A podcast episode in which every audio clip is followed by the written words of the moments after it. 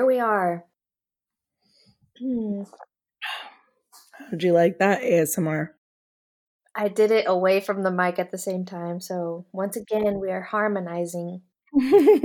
Let's start with a with a um what it, what would you call this? Start with a Drama? No, I'm just joking. take off running here. A scandal, a controversy. if you scandal. Not a scandal. It's just controversy. Facebook controversy, which makes it even less than normal. It's the entertainment that we don't ask for, but we love. Um, okay, so on Facebook earlier today, scrolling through my feed, and one of my friends shared a story or a post by this other lady, and she was complaining about the Disney movie Onward and the DreamWorks movie Trolls, the new one that's come out. hmm So at the beginning, she has like a disclaimer and it says Christian parents, learn from my mistake. Do not let your children watch Onward or Trolls 2 or any Disney movie for that matter. I feel awful, but I'm one to learn and share from my mistakes. The other day, I saw Disney Plus had a new movie, Onward. I didn't research it. I didn't screen it before letting Ashley watch. I'm assuming is her daughter. I was working, so I just wanted to play a movie she hadn't seen so I can get some work done. Towards the end of the movie, when I finished, I noticed so much satanic symbolism that I really beat myself up for allowing my daughter to watch it. I didn't I don't think she paid much attention and mostly played with her toys, but these movies have subliminal messages. After reading the movie summary, I was just disgusted. I was just disgusted. It's about two boys, and she's talking about Onward here. Um, Mhm. it's about two boys trying to bring their father back to life with witchcraft. There were many satanic symbols, but the first picture below stood out the most to me. It's a character in the movie that is like a mother figure. What do you notice about her? She is like the locust from Revelation. First of all, Onward is not about that. And the character that she's talking about is not uh, really a mother figure. I don't know what the fuck she's talking about. Um, but she goes on to describe the locust from Revelation. Seven, the shape of the locusts were like horses prepared for battle. On their heads were crowns of something like gold, and their faces were like the faces of men. Eight, they had hair like women's hair, and their teeth were like lions' teeth. Nine, and they had breastplates like breastplates of iron, and the sound of their wings was like the sound of chariots with many horses running into battle. Ten, they had tails like scorpions, and there were stingers in their tails. Their power was to hurt men. What? Five months. So I forgot what her name is in that movie. Do you remember what it is? Um, no, here I'll look it up. Octavia Spencer plays the voice of the Manticore, so her name is the Manticore. Oh yeah, the Manticore. Okay, so that's who she's talking about. I don't. Even, I can't even. For someone to like remember that blows my mind. First of all, Oh, like knowing where, like what the Bible, like Yeah. as soon as she sees the movie, thinking about the Bible parts or whatever. yeah, like what? I don't. She goes on to talk about Trolls Two, which I honestly thought it was Trolls Three. Is it Trolls Three? Here, let me look it up. Trolls movies. Maybe it is Trolls Two. Whoops. Yeah, it is Trolls 2. It's a, s- a sequel. I could have fucking sworn there was already a second one. You're right. I thought so too.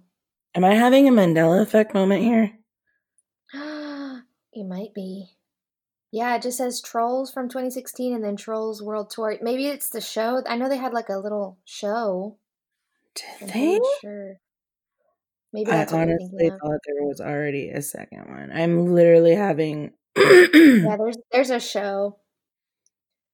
There's a show? Mhm. Fucking remember that shit either. It came out in 2018. I don't remember the show. Wow, that's fucking weird. Okay, anyways, besides that Mandela effect happening, um so in Trolls 2, I've never watched Trolls 2. I did see Onward, so that's why I was like, what the fuck? Oh yeah, same here. Mm-hmm. So uh Trolls 2 is introducing the New World Order, but they call it the New World Harmony. Um I read the storyline. It's exactly as the Bible describes. It teaches that if they follow the rules of the new order, they won't face persecution. Not only are we as adults being prepared for what will be in the end times, so is our children. Satan is coming for our children. Don't let him into your home. It's easy to act like it's just magic and harmless movies, but they are not of God. I can promise from this day forward, we will no longer support Disney movies. Even when I was a kid, things like bestiality, Beauty and the Beast.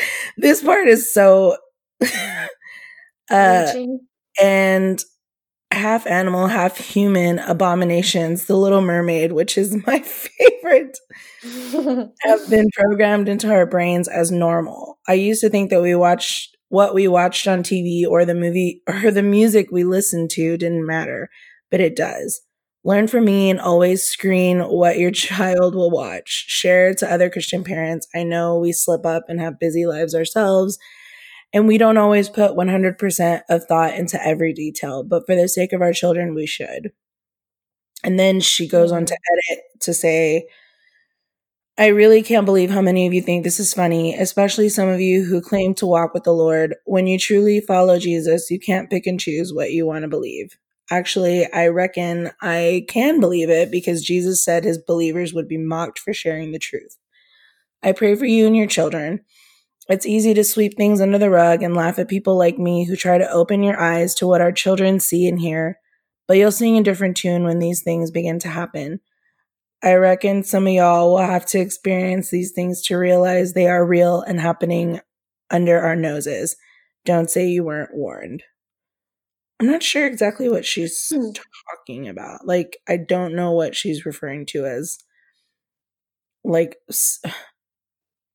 uh, uh, uh, you have to experience things to realize what is real and what's happening under it. Like, what is she talking about? Like the subliminal messages? Like, see it for yourself. Yeah, like try to look into it deeper because I guess this it being subliminal messages, you don't notice it right away, but your brain picks it up.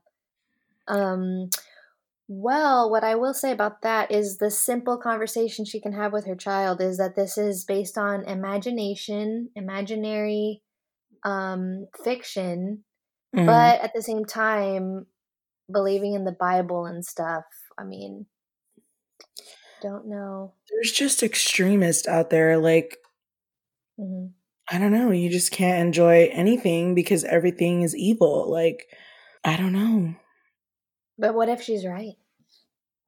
Then she's. I just don't think that Satan is out convert your children. They can. You know what? I'm going to tell you right now. So everyone thinks that Satan is like this evil being and shit, but a lot of people, when you're a child, you don't fucking want to like you're not going to watch a cartoon and be like oh shit now i want to fucking i love satan like whatever even if there yeah. are subliminal messages, they're not going to fucking know what the fuck they're even looking at. Yeah. And if your so kid is like smart enough to grasp that, something you need to be extremely careful and just not fucking show them anything then. But yeah. But then sheltering them from that um, just avoids answering the questions where they could just be having simple discussions to break down why it's wrong to this or that, even if it's not real and it's a fictional cartoon or whatever. But it, that um, they just don't to, want it to question. Yeah, they just don't want their children to question. Yeah, because that why. goes back to being a parent. You have to learn how to speak to a fucking kid, and apparently mm-hmm. that's too hard for a majority of parents. So Mm-hmm. And it kind of ties into like whenever they were saying video games cause violence, and it's like, well, if that's all your child is being exposed to and not the real world where you can have real conversations about how the real world is and what's right and what's wrong, mm-hmm. then of course they're going to feel like that's the reality of it is that they could just go and, you know, be violent in public and there would be no consequences. But it's those conversations that parents need to be having with their children, not just using the blanket statement of don't let them see these things or don't right. let them watch these things because then they'll question your belief system and then that's what they really don't want is is their own children questioning the belief system because then if they don't have the answer it just shakes the whole faith right. which is it's not fun for believers that are that hard into religion and whatnot. Yeah i agree. Uh and i will also say i'm pretty positive that satan doesn't want your fucking children he probably has enough down there but also, if we look at it in the way of Satan, you could literally just switch the two, like Satan and God, just depending on how you tell the story. Right, yeah. Because I mean, uh, it's just that's a whole nother thing in itself is religion and um is God evil? Is God not evil? Like it would be the same thing. Every like people say everyone's the hero in their own story or mm-hmm. whatever. That also mm-hmm. applies. Because, I mean, even in the Bible, his followers did a lot of shitty things. So, I mean. Yeah. I don't know. I do like her. That is an interesting discussion to have, though. Um, if it was like a film study or analyzing it and connecting it in fun ways that are, even if it's dark, straight up attacking the movie and saying, don't let your kids watch it is a whole nother thing. I grew up in a time when everybody was reading Harry Potter and some kids weren't allowed to read it and I was like, "Oh, that mm-hmm. sucks." I I didn't read Harry Potter, but it would have sucked if I wasn't allowed to, you know. Yeah. It's part of being a kid is believing in magic and, you know, then you come to because that's where you can enjoy it the most until fucking life and reality hit you hard when you fucking become an adult. Yeah. Um so well, that sucks. but I do like the discussion of of how it's related to things that are evil and in the Bible and shit. Yeah, it was. It's just I don't know. I just you that there are people that believe things that hard. I mean, I guess I I can understand like being that faithful to your faith, I guess, or loyal mm-hmm. to your faith, but I don't know. It's when you're avoiding things to keep the faith, that's something else. Well, I don't even think she's trying to like I I don't think that she's like, okay, this is a conversation that I'll have to explain to my kid. I literally think that she thinks it is a uh what's the word? She thinks it's like a a jab at her kid. Like she doesn't think it's a okay so there's movies like this that you know that need to be like i don't i really don't think that that's what she thinks it is. Like she really thinks it's somebody intentionally made these movies to hurt her child like to hurt children that are christian like or anyone that's christian yeah, to start them young and be like, yeah, but that's not how that works either. So it's like I know. I get I get why it is annoying. It's just crazy. I mean, I'm sure there are some little kids that I don't know. I mean, to be honest, in the Trolls movie, like isn't the rock music supposed to be taking over? Like, wouldn't little kids automatically be like, oh, we don't like the bad guy? You know, like they would be against rock music after that. Like, that's just what little kids do naturally. They mm-hmm. side with the good guy. Yeah. So I don't understand why they thought it would be like, I don't, I don't know. and then you grow up and you realize the good guy wasn't that great either. Yeah. Well, I don't know. People just need to be having conversations with their kids regardless of what their religion or faith is because avoiding it is just going to cause problems later i mean her kid and then she can just fall back on that. I should have never let her watch that movie. Now she's an antichrist child. i'm pretty sure she would do that because her mom is so fucking constricting that's what happens. But I mean, you never know. Some of those kids, they are afraid to go yeah. out of their comfort zone because that's all they've ever known. And if they genuinely think that God will smite them because they don't oh believe, oh then they'll never, ever, ever try to figure out and that's what's horrible about it because the guilt of a child who's barely trying to understand how life works and stuff mm-hmm. it's so awful because i remember even like when i was bad or whatever i would be in tears and like praying so hard because i was like I'm, something's gonna happen to mm-hmm. you know somebody i love or something as punishment and like that's not how you should live I yeah mean, it's just awful like the guilt tripping in order to make your point stronger is not good yeah um but yeah it's also good just good to let children be exposed to certain things so that you can explain it but that's like you said it's part of being a parent and a lot of people aren't cut out to do every single part of being a parent mm-hmm. which kind of sucks well i mean i'm uh, sure it's fucking hard but that is also why i'm yeah. not a parent because there's no way here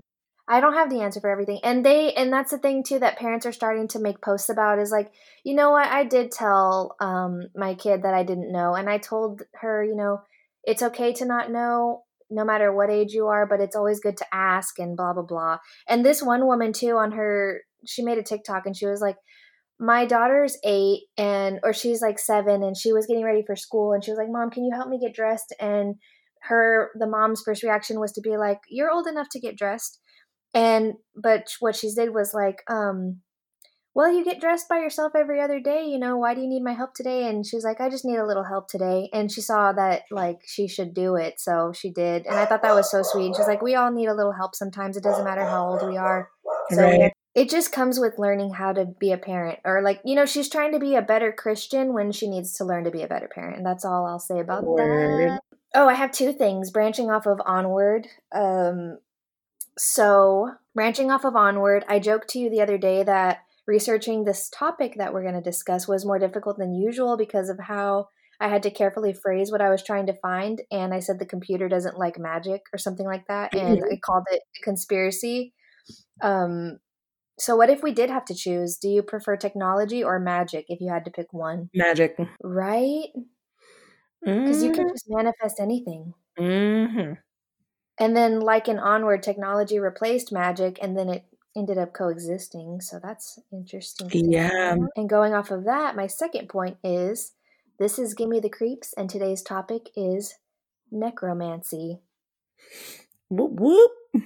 Please check yes. that out. no, I absolutely am not. I can't only be the one that acts a fool sometimes. That was fucking horrendous. I really tried really no, which was interesting that I didn't think about that. That Onward was about magic and necromancy, pretty much. They had to go do this whole. But was it really? Oh, I guess. Yeah, was. They brought him back from the dead. That's what the definition but is. Did they really bring him back from the dead?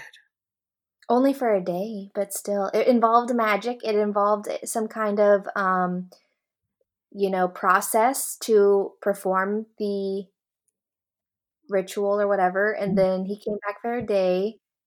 It wasn't to gain anything, but um, just have a day with him. So in a way, I mean, just that part of it was necromancy, I would say, and then uh, you know involving the magic and stuff. But I, I mean, I never thought anything dark about it. Right. It was about they're reconnecting with their dad. It was a sweet story. Well, would you consider it necromancy if you wanted, if you had, if it was proposed to you the way it was in the movie, or if they're like, you can talk to someone that has passed uh, for a day, oh. like, w- would you be like, that's fucking uh, necromancy? Well, well, let me define it, and I would say yes, because the son who never got to meet his dad or doesn't remember meeting his dad would somehow gain knowledge that he didn't know before. Mm-hmm. So, with that being said, so necromancy is the practice of magic summoning and communicating with the dead with the purpose of acquiring wisdom or some other goal or some other want, I should say. And divination is the art or practice that seeks to foresee or foretell future events or discover hidden knowledge, usually by the interpretation of omens or by the aid of su- supernatural powers. So, divination is usually why people want to communicate with the dead. They want to find out something that they couldn't find out from anyone else or anywhere else. Mm-hmm. They say the dead have this hidden knowledge that's unattainable, or it's for unusual insight or intuitive perception. It's important to remember that necromancy only communes with the spirits of the dead, not specifically targeting evil spirits of conjuration and demonology. Christianity rejects the idea of humans' ability to raise the dead and claims that any spirit reached and that's responsive is simply a demon in disguise, further associating necromancy with demon summoning. So it's completely frowned upon. It's considered black magic or dark magic. Uh, the word necromancy is adapted from the late Latin necromancia, itself borrowed from the post classical Greek necromantia, a compound of ancient Greek um, for dead body uh, and divination by means of. So this compound form was first used by Origen of Alexandria in the 3rd century AD, and the classical Greek term from the episode of the Odyssey in which Odysseus visits the realm of the dead souls in Hellenistic Greek, um, rendered as necromantia in Latin and necromancy in the 17th century English version. Wow. Sassy. I'm going to go ahead and tie in another definition that I had to look up in order to apply it to this subject. And it's just the definition for ritual, which it's pretty self explanatory, but it ties in really well. So, a ritual is defined as a religious or solemn ceremony consisting of a series of actions performed according to a prescribed order. Rituals and ceremonies are necessary for it to be considered necromancy, even though I'll talk about later how people can still kind of practice necromancy in modern times. Mm-hmm. The the word solemn ceremony is really important there to set the environment for what necromantic practices would be considered necromancy. What did I just say? The word solemn used there is important for the atmosphere that you tried to set during these ceremonies. It is likely that necromancy branched off of an early prehistoric shamanism where the spirits of ancestors were sought after. The dead were addressed in combinations of high pitched squeaking and low droning, as opposed to the trance state mutterings of shaman. Necromancy was the main form of divination in ancient Persia, according to historian Strabo, and records show its prevalence in Egypt, Babylonia, Greece, and Rome, but with the most practice coming out of Persia. Ceremonies practicing necromancy um, can be more mundane or more grotesque, but following the intention of using divination for some gains in knowledge. Magic circles, wands, talismans, incantations are sometimes included in the rituals. Things that come from the dead person that they're trying to communicate with, such as belongings or items that may symbolize death, such as unfermented grape juice, may be used in these rituals while some rituals go to the extreme of mutilating or consuming the dead.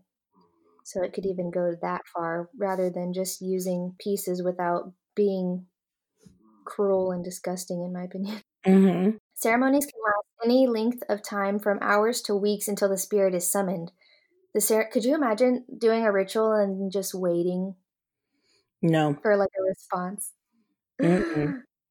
Oh hell. Ooh. Which is so even after thinking that you did reach the person, I would still be iffy about who exactly is answering my call. The ceremony may also be funeral like or performed in places of internment, where dead things are buried underground with melancholy environments.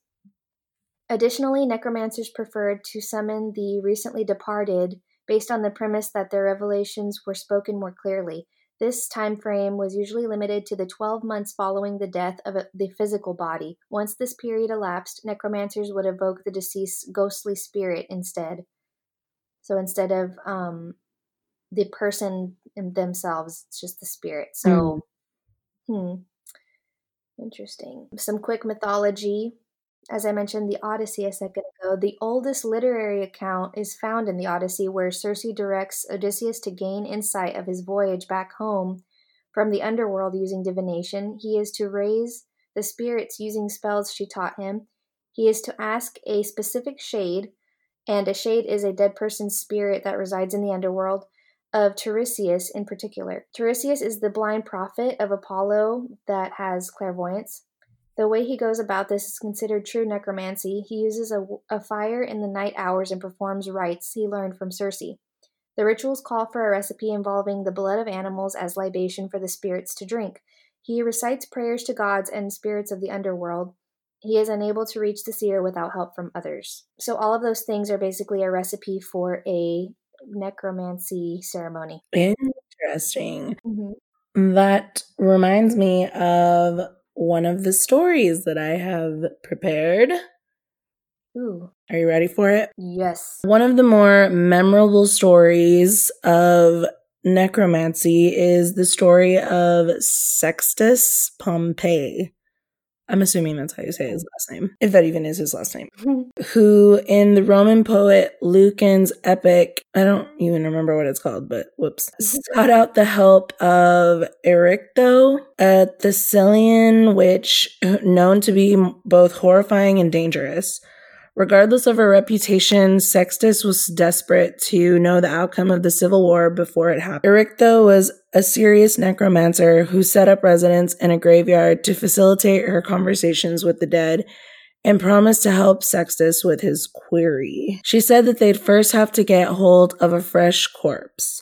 In a gruesome scene, she wandered a battlefield in search of a cadaver whose neck and lungs still allowed him to speak and when she found one, she and Sextus brought the corpse into a cave where the witch prepared the body for her ritual. So Erichtho went about fixing a ghastly stew using the flesh of hyenas that had fed on the dead, the skin of snakes, the foam from the muzzles of mad dogs, and assorted foul smelling herbs. When the vile concoction was ready, she ordered Sextus to cut a hole in the corpse of the soldier just above the heart so she could pour in the new substitute blood. Then she began to recite her incantations, calling upon Hermes, the guide of the dead, and Charon, who ferried dead souls across the inky waters of the river Styx. She appealed to Hecate. I guess it's Hecate. Hecate. Hecate, that's it. Mm-hmm and Persephone, mm-hmm. the queen of the underworld, and Chaos, the Dark Lord, whose aim was to spread destruction and discord among men. She reminded them all that she had always been their faithful disciple and that she had poured out human blood on their altars and sacrificed infants in their names. From the sky, thunder pealed, and all across the entrance to the cave, Sextus could hear wolves howling and snakes hissing.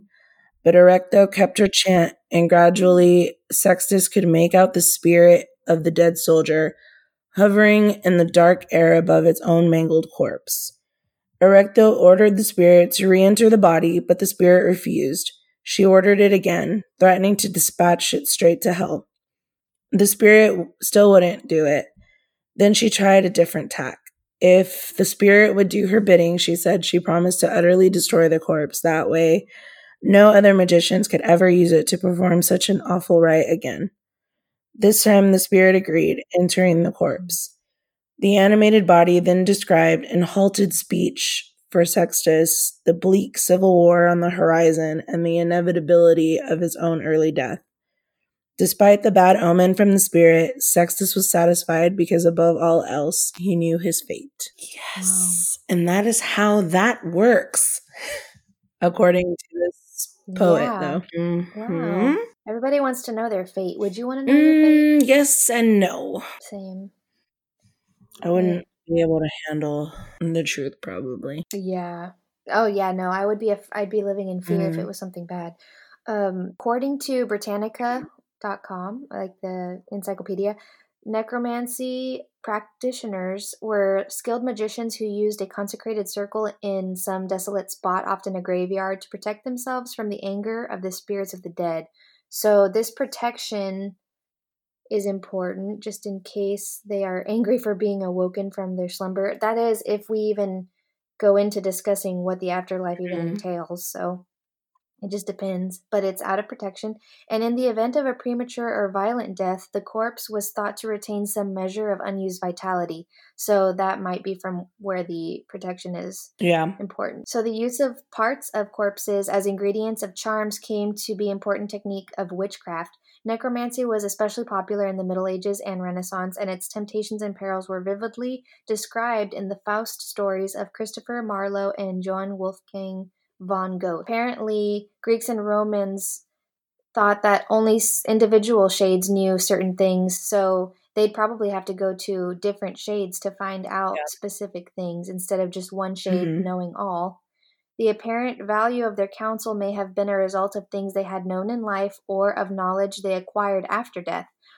Ovid writes of a marketplace in the underworld where the dead could exchange news. Um, and Ovid wrote Metamorphosis. He was an early writer. And Norse mythology, that's where mm-hmm. Odin comes from, I think, contains examples of necromancy, such as the scene in Völuspá, in which Odin summons a seeress from the dead to tell him of the future. There was another piece of writing that said that the Romans were said to have attempted necromancy in order to have a larger army using undead people, mm-hmm. essentially, to beat the other army. So that's interesting. The goal is either to know to find out knowledge that they would otherwise be unable to find out or to complete a task that would otherwise be impossible without the help of the dead. So having a larger army would definitely be another use for that. There was something else, but I can't find it. One moment. There's way too much on the history of necromancy, so just so y'all know, we tried to cut it to straight to the point information that we could.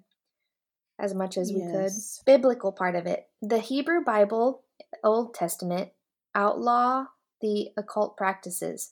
Leviticus 20:27 even dictates the death penalty for a practitioner, a man or a woman who is a medium or a necromancer shall surely be put to death. They shall be stoned with stones, their blood shall be upon them. Acts 19:19 of the New Testament records that people burned their books on sorcery after they were converted to Jesus Christ.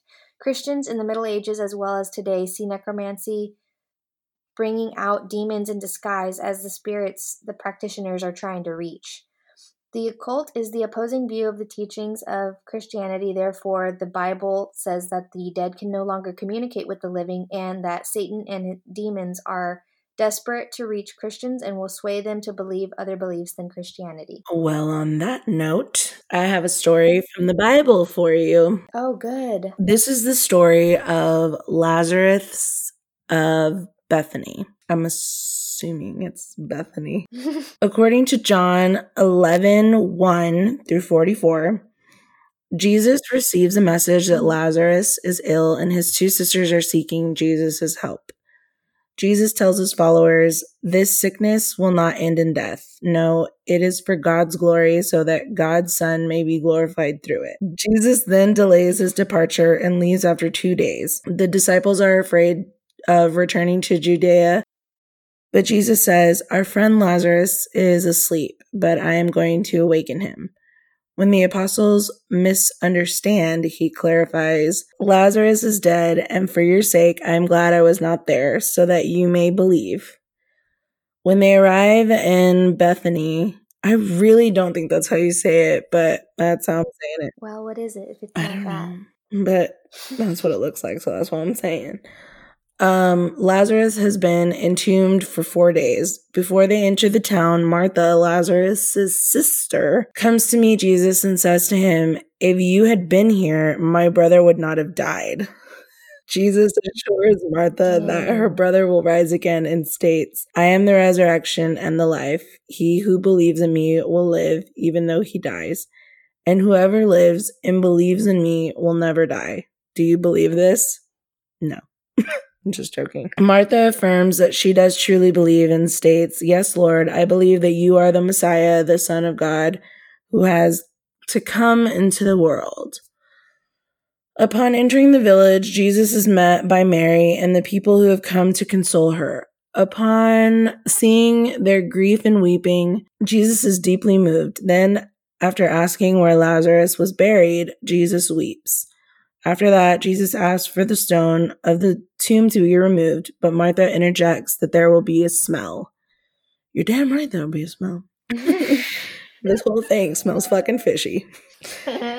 Jesus responds, Did I not tell you that if you believed, you would see the glory of God? that, that part fucking makes me Daniela. It makes me laugh. He's like, Did I not fucking tell you? Like, just fucking have a little bit of faith, all right? There we go. That's and she's he should have just like, okay. They take the stone away, and then Jesus looks up and says, Father, I thank you that you have heard me. I knew that you always hear me, but I said this for the benefit of the people standing here, that they may believe that you sent me. It's just talking to the just sky. like, I knew that you could show them that I had these fucking powers. And then he turns, Ew, he's all alpha. he's all frat boy. I know he's wearing a freaking sleeveless shirt when he comes down and some gym shorts. I picture him as like Merlin and um Merlin in The Sword and the Stone whenever he like comes riding in from Bermuda. Do you remember that? Damn it. I He's wearing know. like No. a fucking Hawaiian shirt and shorts and he's got this long ass beard. That's. He's got sunglasses on. He's a Yeah. modern dude. Comes like Oh my in. god. When he said this, he then called in a loud voice, Lazarus, come forth. Lazarus came out of the tomb alive. His hands and feet were wrapped with strips of linen and a cloth around his face. Jesus says to the bystanders, Take off the grave clothes and let him go. Lazarus is mentioned again in chapter 12 of the Gospel of John, six days before the Passover on which Jesus is crucified. Jesus returns to where he was where Lazarus and his sister are and um a bunch of people come and they meet with them or whatever and it's a big old fucking party basically. Um but because they've attracted so many people, the Jews and the chief priests consider having Lazarus put to death because so many people have come to believe in Jesus on account of his, of him coming back to life.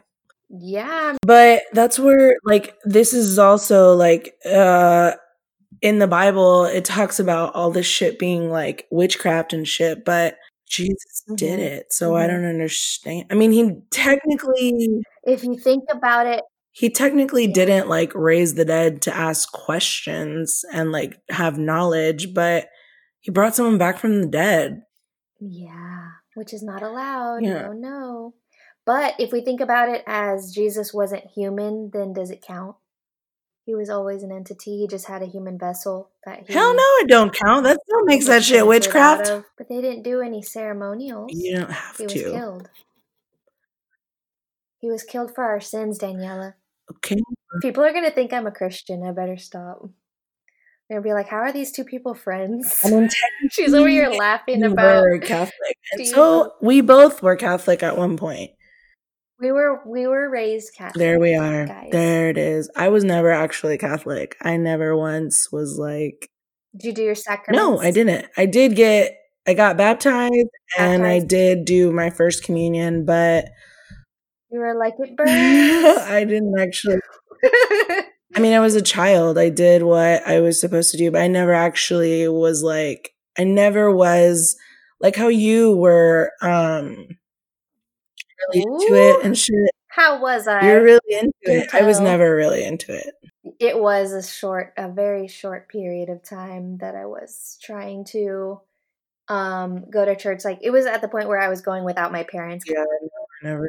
Um, and here we are. We're discussing the resurrection of Jesus Mhm. Christ, which Daniela considers necromantic practices. I'm sure there's, I mean, I've read several things where people are like, this is why it's not that. And okay, congratulations, but still something that should not have technically happened by nature happened. So, then they, and that's the only time when they can say, "But it was planned the whole time." How do you know? but okay, why can't everything Okay. else be? I mean, it's considered planned the whole time, anyways, right? Everything that happens is Jesus's plan. So, what the fuck? Yeah, dude. Yes. Preach. Yeah. Jesu Cristo. Um okay. What else? Oh, okay. So there's the Bible and then there's the Necronomicon. Ooh, bring it, girl, bring it. First of all, a lot of us jump to the image of the Necronomicon or Book of the Dead on the table in the basement of Evil Dead, Evil Dead Mhm. cabin, and uh, it's made out of like human skin and stuff. It's so evil looking, and um, the fast zooming in on the house and shit that happens, and the wind is blowing because it's so evil.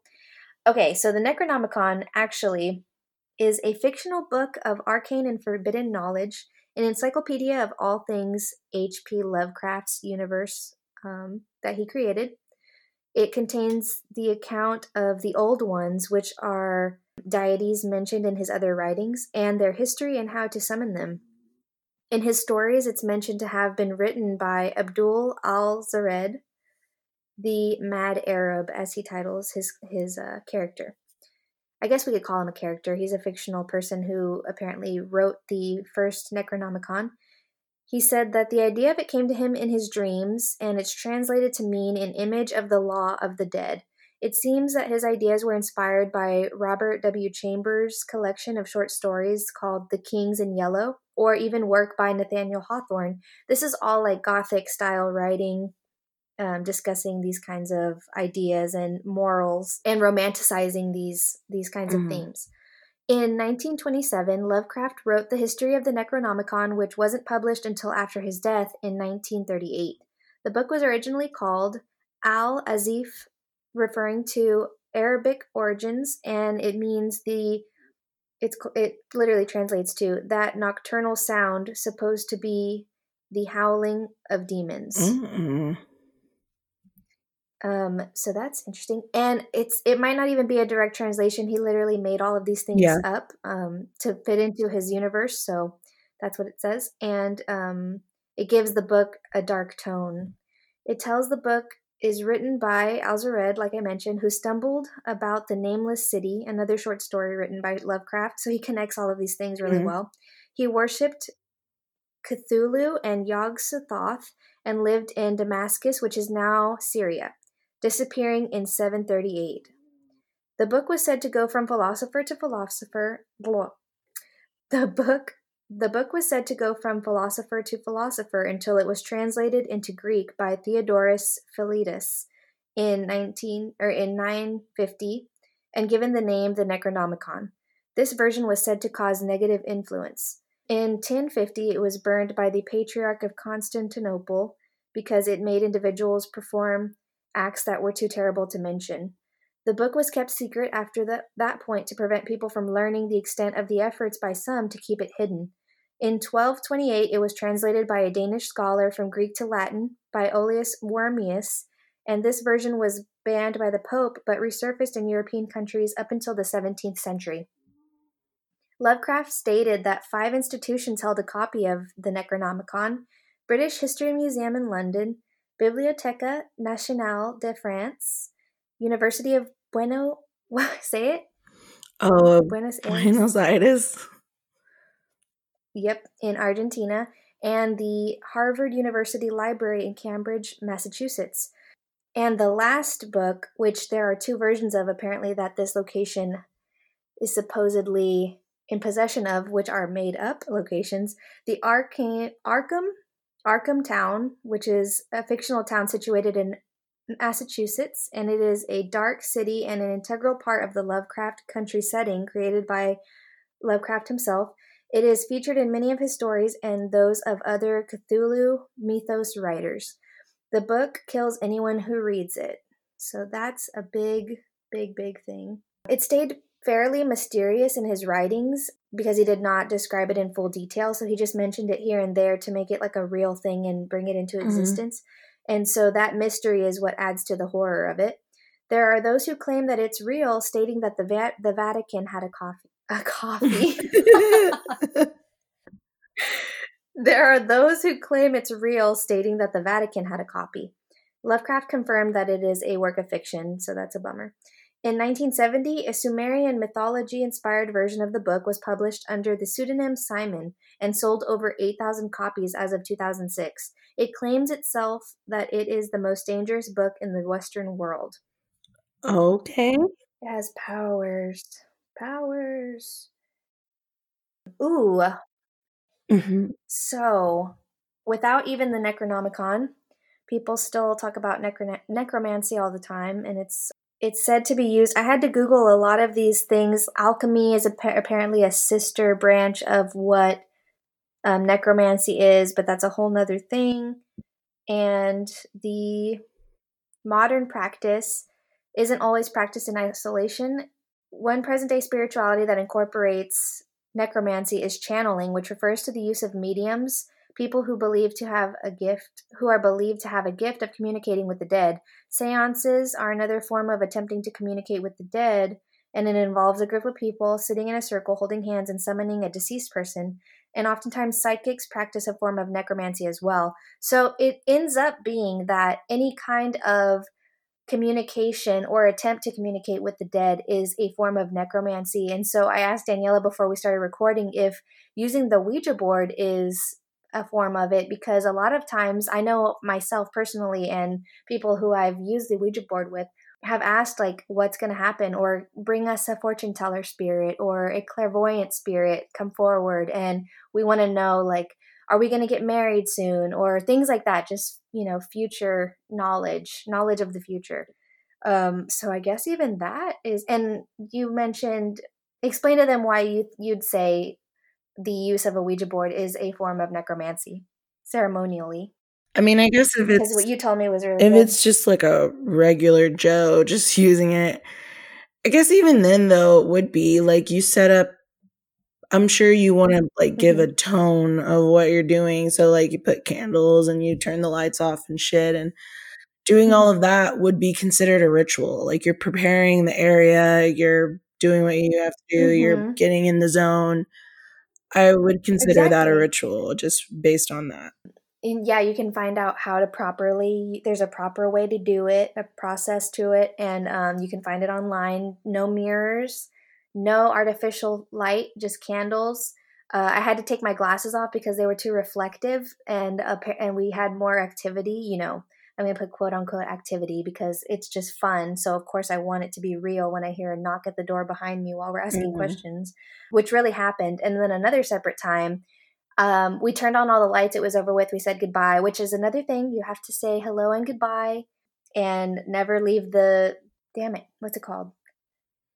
Planchette. Never leave it on the board without your hands on it. Things like that. But one time we turned the lights back on after we said goodbye, and a cabinet was open, and I was like, "Did you guys leave that cabinet open?" Mhm.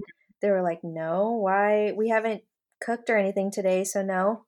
And I was like, "Look," and it was open. So I was like, "Oh snap." No, the first time you told that story, me and your mom were like looking around because we were in y'all's kitchen and she was just like, Dude, and another time the craziest storm came through and it was and I remember this time specifically because it was a time when I actually got a little smack on the Hmm. hand for saying use my energy to come forward. I need activity from you. And they were like, "Oh, no, no, no. You don't need to be telling them to take your energy from you because that's pretty much inviting them into you." And I was like, oh shit. And then that night, after we said goodbye and everything, it was all fine and dandy. And on the way home, the biggest storm was happening. And I my car was like swaying from side to side so dramatically that I was terrified. And it was when I still was driving my little white car. And the water was just I could not see the road. It was between getting from Georgetown to Leander, and it was through through a side I didn't go through Round Rock actually. I went through like a side road that I always took. And it was so hard to see and it was so windy and my car is swaying everywhere and I was like, "Oh my god, I'm sorry.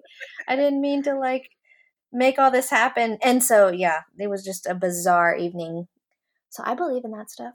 You got to follow the rules and be careful because the dead are very powerful and like, you know, Christian beliefs are that demons can sneak up on you whenever you're reaching out because they're so desperate to reach anything and manipulate it for their gains. So that could be a thing. oh, that's fucking scary. And I don't fuck with any of that. Mm-mm. Right? Ooh, and then I had to like look up what a seance was, and it reminded me of Beetlejuice, where mm-hmm. they are trying to communicate with them and they have a seance, and then they realize what they're doing, and they're like, oh no, this is not good. We feel bad about this.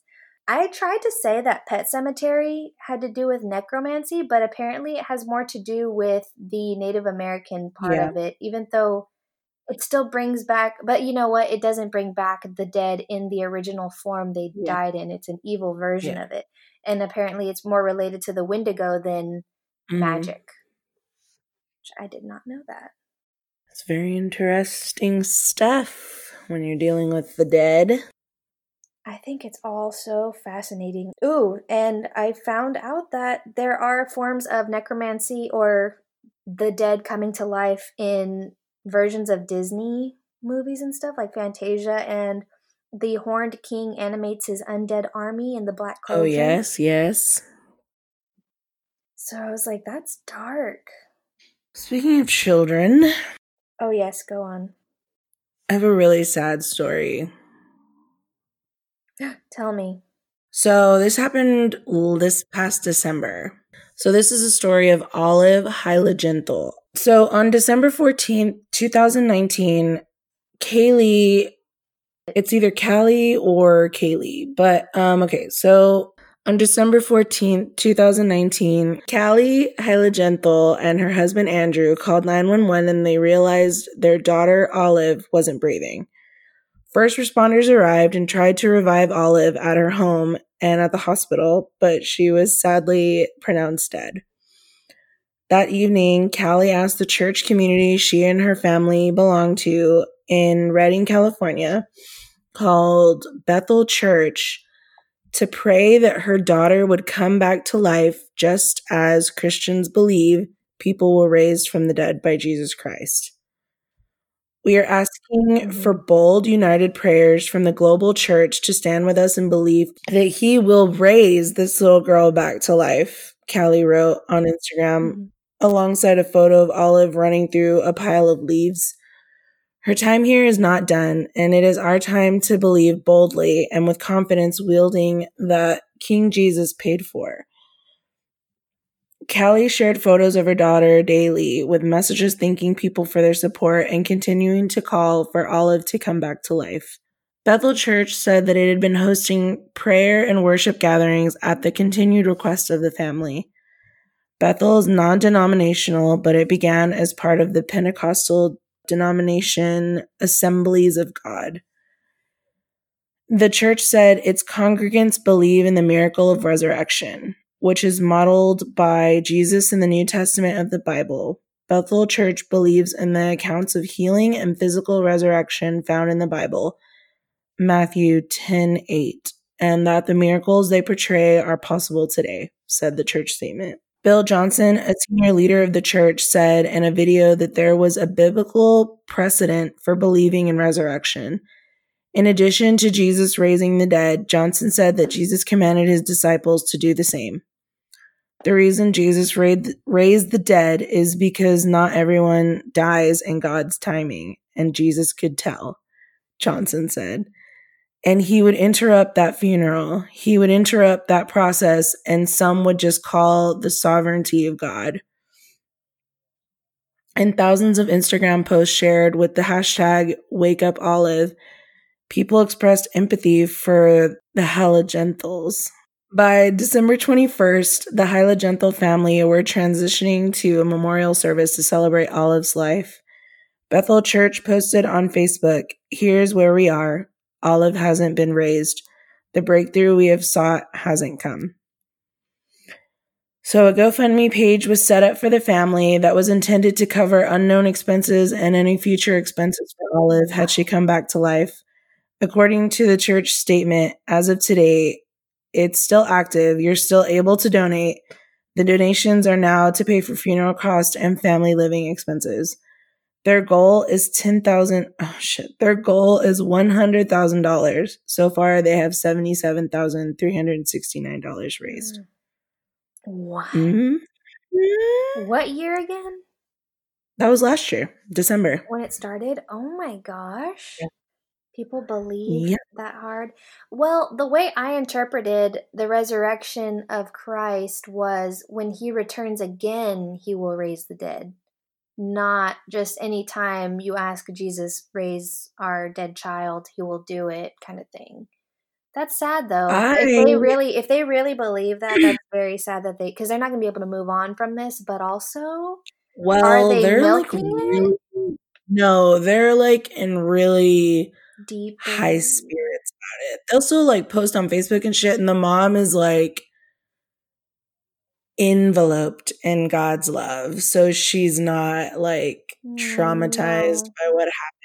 Like that might she be this might be the form of her trauma coming through in this form though. I mean, yeah, clearly something happened. Like something something's going on here, but it mm-hmm. was just really sad that sad. Uh, it just like broke my heart. Not that she didn't come back, but that they were like that. That was how. That was what they wanted to do. Like that. That was their. I mean, I'm sure everybody wants their if whoever's dying that they love to come back to life, but it's just it's heartbreaking when anyone talks about that. Like whenever anybody says that. Mm-hmm. So I can like, for it to be like this huge movement, it's just fucking nuts. Yeah, yeah, I see what you're saying. Well, I don't know. If that was only a few months ago, well, we're not going by magic standards, we're going by biblical standards here, but she has until this coming December for it to work, or else she'll just receive the spirit of her daughter. I'm sure she's not gonna come back out of the being filled with chloroform or whatever formaldehyde. Damn. Well, let's hope they find peace in some form of what they're doing. Yeah, they just have like I mean they were already pretty immersed in the church, so I think it's even more now. But I think they have other kids. I can't remember what I was looking at on Inst- on their Instagram, but mm-hmm. I don't know. Damn. Well, mm. to turn it back around to a fictional form of, or maybe not form of necromancy, I a lot of lists that I looked up consider Dr. Victor Frankenstein to have practiced a version of necromancy. However, he uses his scientific knowledge to create something completely new from dead parts. So I don't see it as necromancy. I see it as science and electricity making a new creation and not bringing back someone who was dead. Um, but if mm-hmm. he had used an entirely new person, could it be considered necromancy? Because it's not necessarily a ceremonial thing. Mm, I don't know. I don't. I don't know. Mm. I mean, if he brought somebody back, mm-hmm. I don't think so. I don't really know how. I feel like the seances and like the mediums and stuff that could be considered necromancy because basically just communicating with the dead is what that is what that is, you know. Yeah. So mm-hmm.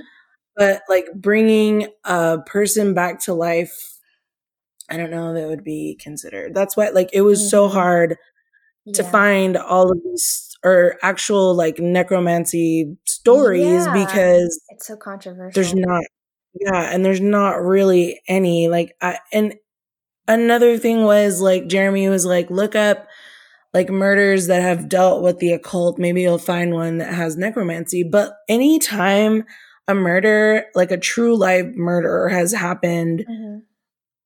and it has to do with the occult, they never go into detail of what that form of occult was yeah. because that isn't, because that's not the whole point of the murder. You know mm-hmm. what I mean? Mm-hmm. So they don't go into detail. So I couldn't honestly tell you if there really was any that. Yeah, I feel, and I feel like should a witch try to perform a form of necromancy, they would never say it outside of their circle because of the bad rap that witchcraft already has and the evil tones that necromancy itself carries. I mean, do you mm-hmm. think necromancy, if it were real and true and known to work, do you think it would be bad to use at any time.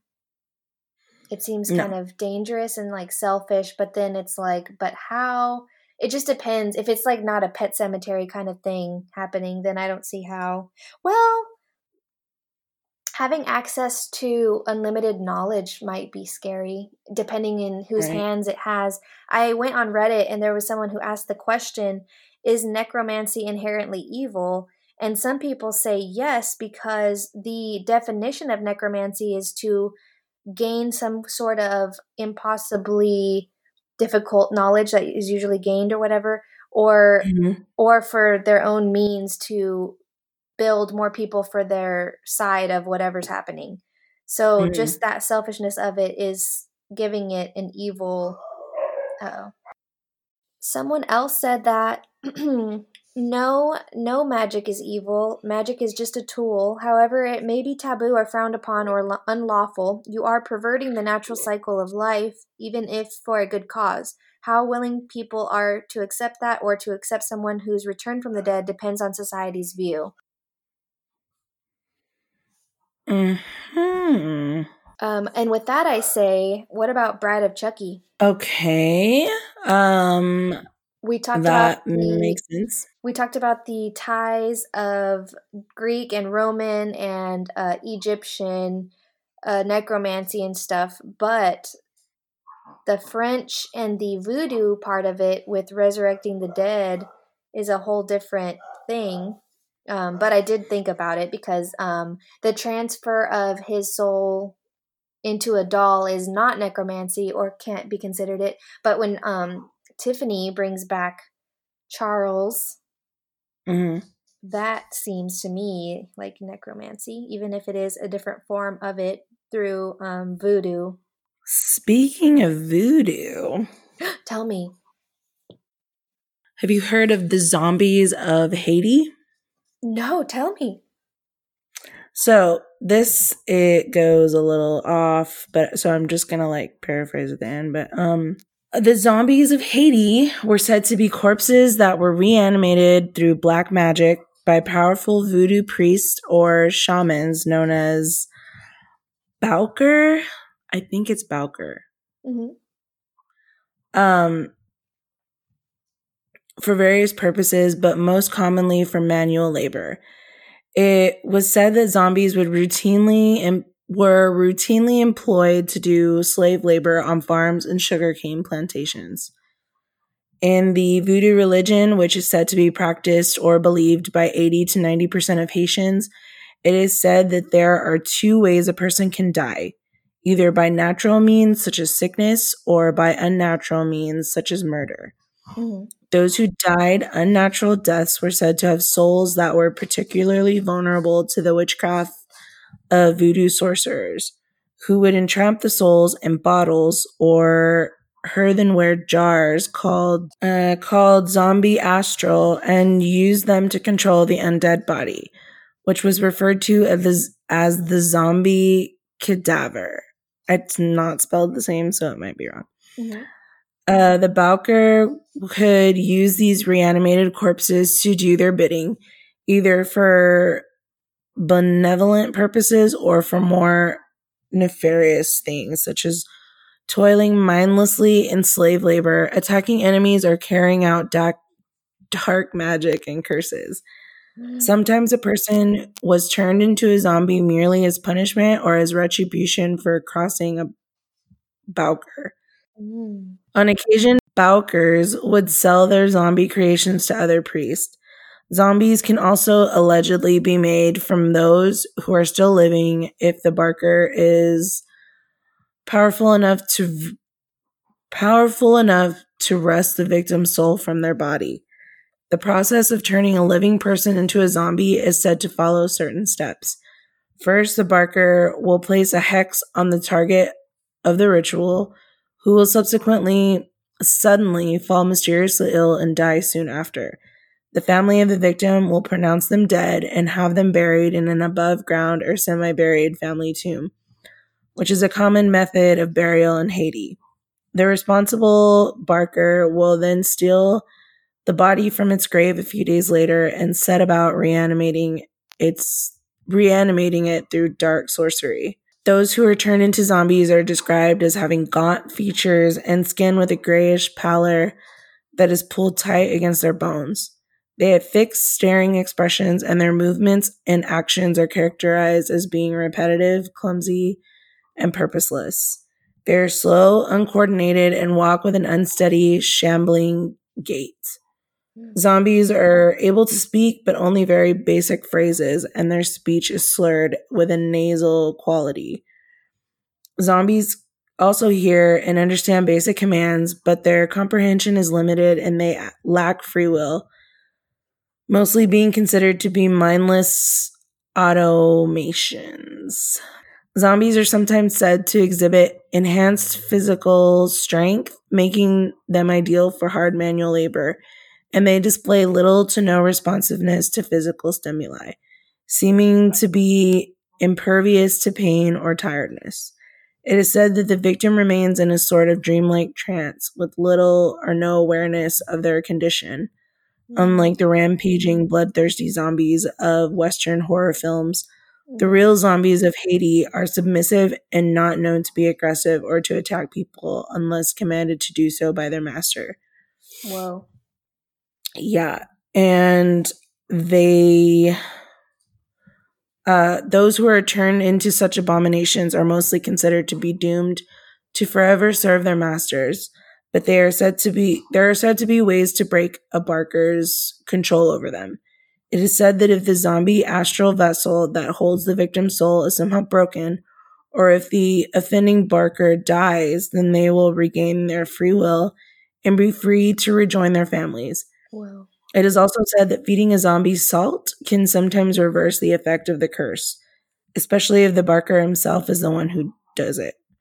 Additionally, if a zombie sees the ocean, it is said that they can shake loose of the barker's control over them, and a zombie can set free through divine intervention as well.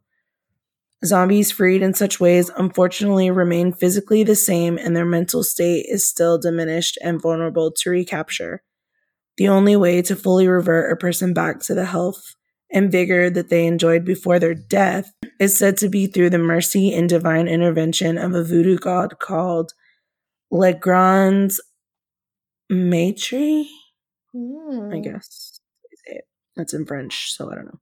Yeah. Haitian French. Mm-hmm. There was like a whole other extension of like what could possibly be the reason why they're zombies, but I didn't really want to yeah go into it because it's there's just so much that goes yeah. along with it but i thought the story was interesting anyways wow i didn't know about that yeah that's really cool um mm-hmm. louisiana voodoo and haitian voodoo is a whole yeah like you said it's a lot of other they have their own deities and stuff and mm-hmm. different ones that they pray to or do rituals or um, ceremonies for specific things for. Um, so on Child's Play, Damballa is actually not completely made up. Damballa is one of the most important of all the Loa spirits in Haitian voodoo or Louisiana voodoo traditions. Damballa is mm-hmm. believed to be the sky father and the primordial creator of all life. He rules the mind, intellect, and cosmic equilibrium. Um, mm-hmm. Ade due Damballa. That whole thing, give me the power, I beg of you. Um, he's literally that's how he's transferring his consciousness into or trying to into a human um, I just thought that was interesting because I mean, when at first glance the whole thing is it looks all completely made up, but they used actual spell oriented things in the movies. Yeah. So I like that. That's cool. In Coven, they used a real deity too. what was it called? Papa Legba. Oh yes, he's oh, real. My goodness, yes. Um, yeah, I I love or well, it's a do... real deity.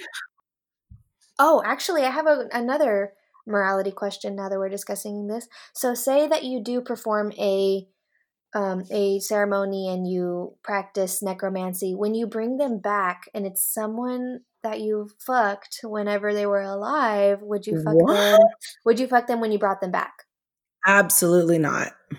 What if it's literally like they they passed away last night and like the funeral was that day and they're still in tip top shape? For if they're still in tip top shape, maybe.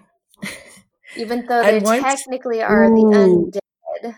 Here's how I'd want it to happen. I would want them. I'd want us to like get all you know intimate and shit. And as we're like, are you gonna kill them again? No, as we're boning, I want them to tell me all the knowledge of the universe. Oh my god. Ew, is that your your that's your kink? Your turn on is Ooh, that would be super exciting. Like if it was knowledge. like, hot and heavy, like I mean it was like really getting down. I would not be And able to focus. telling me- they're telling me the the secrets of the universe. Actually, it would probably be a buzzkill because I would be like, excuse Yeah. me, what? I literally just fucking thought of the worst question to ask. Who killed JonBenét? It wouldn't have to be I would during want to that. know. Yeah, but not during sex. Jesus Christ. Okay, I'd ask that while we're like putting our clothes back on or something. Uh, yeah, they're like they're getting ready to leave like it's a normal fucking dick appointment, Yeah. and then you're like, by the way, wait, I have one more question. Who killed JonBenét? I'd be like, hey, so as I'm like tying my hair back up, hey, so uh who killed JonBenét? Seriously though, anything you I want to know. The time cuts, like Cinderella turns back into a pumpkin and shit, right? She drops to the floor. You're like, well, time to uh, clean that. up this mess. never know. Ugh. So you would. I would. What's well, the uh, it, it was in pristine condition still. what's the the level of decay that you would say it's a no go? No, ab- any any level of decay. Nope. I'd I have to look do. at I'd have to look up what a times like um time scale or whatever. What is it called? A Time lapse? a time lapse. I'd have to look at a specific time lapse of that to see. Or you could just close your eyes and pretend it's fine. Ew, absolutely not. If you could smell it, no, thank you. There's a super fucked up movie called um The Girl.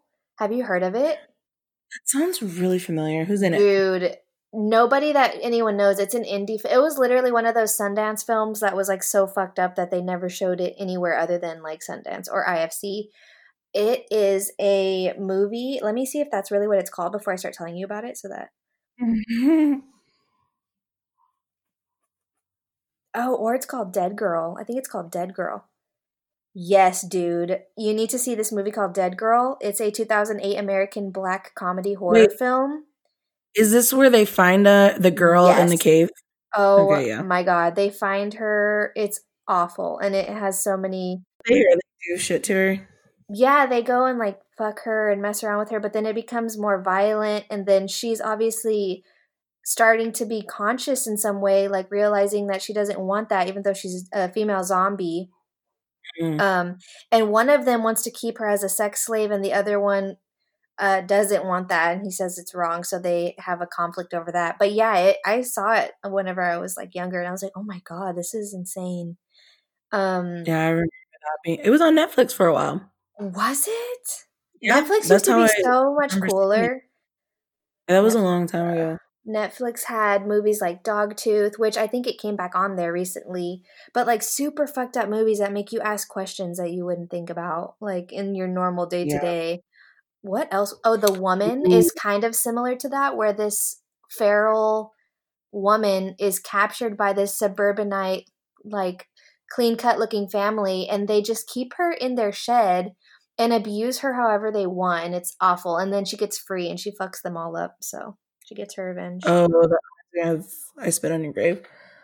kind of like that, but she's feral. Like she doesn't understand what's going on, so it's like so awful. But anyways, tell me what you're gonna say. What was I gonna say? We should- Uh, we should make a list there of was a movie. super fucked up movies we've seen. Uh, contracted. That's yes, what I thought of. yes, I am so glad you brought that up. I recently was talking to someone about that the other day because that is a whole new way that I mean, I didn't see it becoming a zombie movie until way later into the film when she's like decaying from the inside out, and you're watching it and you're like, oh god, maggots like, are falling out. Oh, my, I made Jeremy watch it, and he was like, "What the fuck, Dude, I know Hunter has such a like weak stomach when it comes to body horror like that, and it, I didn't realize that until we watched that. I've seen that movie like eight times, and I can just appreciate it more and more every Mhm. time because of the originality of it, dude. Like that's so realistic. Like an STD that fucks you up like that, and you're just panicking the whole time. You don't know how to tell anybody what's going on. She goes to the doctor, and they're like, um, "You have like." no pulse pretty much you're cold you're rotting and oh her teeth fall out i cannot it was amazing Everything just falls apart. he's yeah, it fucking was her really and it's just all gushy and falling all over the place falling out. Ugh. yeah Oh my god, I can't. Mm-mm. That Um, shit was disgusting. The second Yeah. one is disgusting too. It is. It is. I have to Mhm. rewatch them both now. I love rewatching stuff that I that hit me as like hard to begin with because I al- Yeah. like almost always love it even more the next time I watch it. But um yeah, I'm glad you brought that up. That's a very cool way to bring up a zombie apocalypse without it being the same old same old Yeah. In the virus. end, where her mom's like, "Honey," and she just attacks the shit out of her. Dude, yeah. She's like, You're overbearing Mm. as fuck, mom. Yeah, and then she, oh god. Am I the only one who cried um, over the orchids though? She was like trying to keep her life together Oh, Oh, they died. I remember that. and she's like she looks disgusting and she's still trying to be in that stupid competition just to add to the freaking I can't to the anxiety of the film. Anyways, Yeah. You would cry over that. I wanted to because I was so frustrated. I was like, that sucks. Like, she can't have anything. Her job got all fucked up. Her ex girlfriend's a fucking cunt and just Mhm. everything. But, anyways, we agree that we would fuck. The, but it doesn't count as necrophilia, I don't think. Because they're not laying there Um, dead. Like, is this too much? I, I mean, if they're still like, if they're actively participating there you with go. consent, That's what I'm saying. Like, do they have consent? Because they're they're humans, but they're I mean, I could bring them back from the dead, but I'd be like, "You want a bone?" And they'd be like, "Okay." I mean, why not? I just got brought back from the dead. So okay, so we agree we would not fuck a Haitian zombie because they are completely mindless. Oh yeah, I wouldn't do that. Okay, so yeah, just we have I rules. Yeah, we have rules for um. Oh shit! I just gave myself a paper cut. No, uh, like a cardboard use your cut. blood as Fuck. libation for the dead, for the spirits. Stop it. I feel like that's the beginning of a horror movie. Wee. You accidentally get a paper cut and it drips onto a random old book in the library. Let's write a. Let's write. You're a librarian. You cut your finger and it drips on some random book that's at the bottom shelf that you never look at, and then the movie just starts. What movie? Oh, it's it's Queen of the Damned, where he's like a little librarian. oh, uh, it's just the way he says it. Librarian. have you seen Repo? No, the, The- whatever opera. Fuck yes, no. I stopped watching it, but the uh, I can appreciate what they were what they were doing. It's just not my thing. But yeah, the way that everything's dramatic in Queen of the Damned. I only recently saw that movie last year for the first I time. love that movie. It was pretty cool. I like the the music and stuff. And I can't believe that in- was Aaliyah. Oh my god. Yeah, dude. When that very movie first came out. It was like the hottest thing under the sun. Like, that was like the crossover of the decade or something. And that was like one of my sexual awakenings. I'm pretty sure I was like nine. I'm into this. You were like, she's hot, he's hot. Let's do this. Yeah, I was very. I was like, holy shit! I can't believe I'm watching this movie right now. and then the Deftones did not help in the tub. Oh, girl, and that is what like helped it along. I already knew who they were, but that it was in. Oh, I was 12. Yeah, that was definitely right at the peak, right there. I already knew who the Deftones were because of my cousin, but that they played in the oh, everything, like all the music and like Mhm. it just everything It was just so speaking my well. soul. Yeah. Yeah, it was definitely. And now I watch it and I'm like, God, this shit is so cheesy. Sexual awakening for the awakening of the dead. Because the vampires are literally undead, right? Like they aren't living. yeah. Yeah, these are like stereotypical vampires that like can't be in the sun. So that's technically necromancy, also. And the whole undoing of the necromancy was the way that it ended, right? They were trying to send her back. Yeah, and they sure as fuck did, but they had to like, yeah, they had to like suck all of her blood out. So yeah, that makes sense. Like her blood was the only thing that was keeping her. I mean, that's anybody really, I guess, but go about it a certain way. Because she was undead, so I mean. yeah, I, I guess every it applies to everyone. You're alive. Yeah, me too. why you, why is that so funny to you? Because I was like trying to be like the only thing that was keeping her alive was her blood. Eh, but that's literally every human being. You're right. We could bleed to death at any moment. Remember yeah, that, like remember that paper cut up. Hello. Weird how right things are dying together. Did you feel weird just now? No. Am I high? No. That was. I weird. feel like we've awoken something because I feel a lot more chipper. When you started talking about having sex with a corpse, I was like, "Hello." You perked up your little primal. You asked that question, and I literally was like, "What?"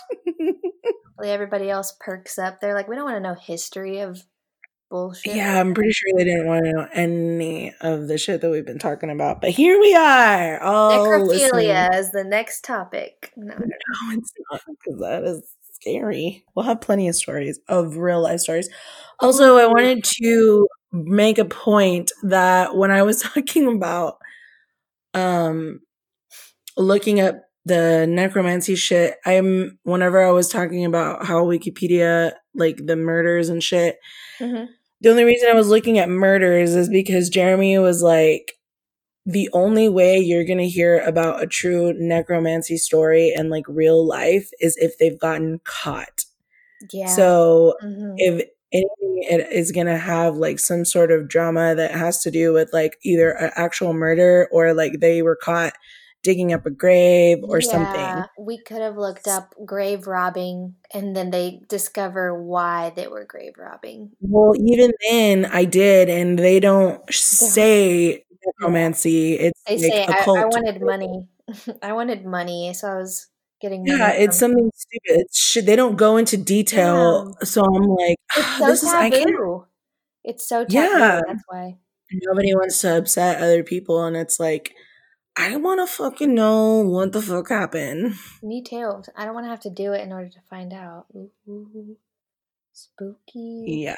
Oh, and when you mentioned murders and stuff, if they ever keep the bodies, it's either for like a strange fascination with their trophy or it's for sexual deviant purposes.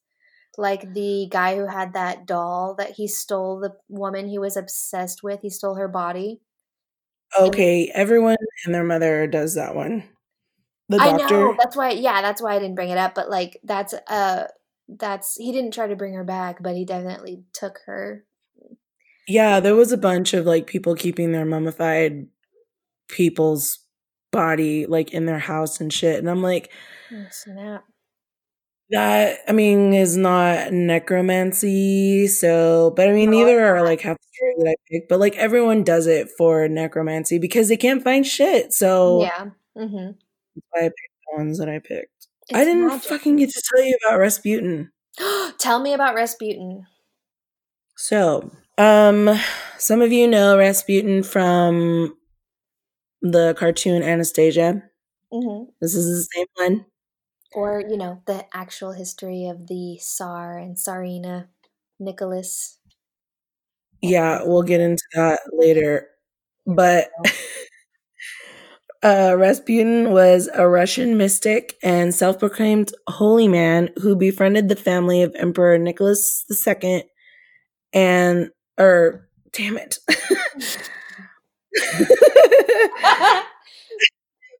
Son of a bitch. Here we go. Okay.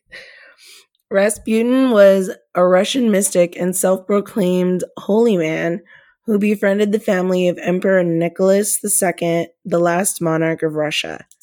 Rasputin was murdered during the early morning of December 30th, 1916, by a group of conservative noblemen who opposed his influence over Tsarina Alexandria. Oh my god. um, over Tsarina Alexandria. Why am I having problems saying mm-hmm. Alexandria? Jesus Christ. Mm-hmm. One more time. Over Tsarina Alexandria and the Czar at the home of Felix Yusupov. Mm-hmm. Yusupov Yusupov claimed that he invited Rasputin to his home shortly after midnight and ushered him into the basement. Yusupov offered Rasputin tea and cakes, which had been laced with cyanide. Hmm. Rasputin initially refused the cakes, but then began to eat them, and to Yusupov's surprise, he did not appear to be affected by the poison. Hmm. Rasputin then asked for some wine, which had also been poisoned, and drank three glasses, but still no, showed no signs of distress. At around 2:30 a.m., Yusupov excused himself to go upstairs where his fellow conspirators were waiting. He took a revolver from Dmitry Pavlovich, then returned to the basement and told Rasputin that, he, that he'd better look at the crucifix and say a prayer, referring to a crucifix in the room, then shot him once in the chest. The conspirators then drove to Rasputin's apartment um, with another with one of the conspirators wearing Rasputin's coat and hat in an attempt to make it look as though Rasputin had returned home that night. They then returned to Yusupov's house and they went back to the basement to ensure that Rasputin was dead. Suddenly, Rasputin leapt up and attacked Yusupov, who freed himself with some effort and fled upstairs.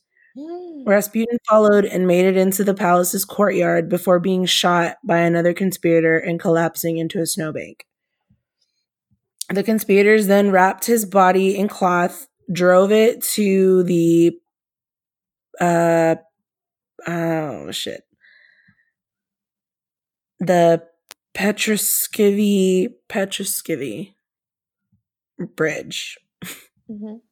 uh, and dropped huh Petroskovy sure there it is uh that bridge and dropped it into the oh, fuck the Nikiva River Nikiva I'm pretty sure that is not what the word is. It's Nevka. Ah. In the Nevka River. News of Rasputin's murder spread quickly even before his body was found. A few days later, his body was pulled from the river dead, but with his arms outstretched.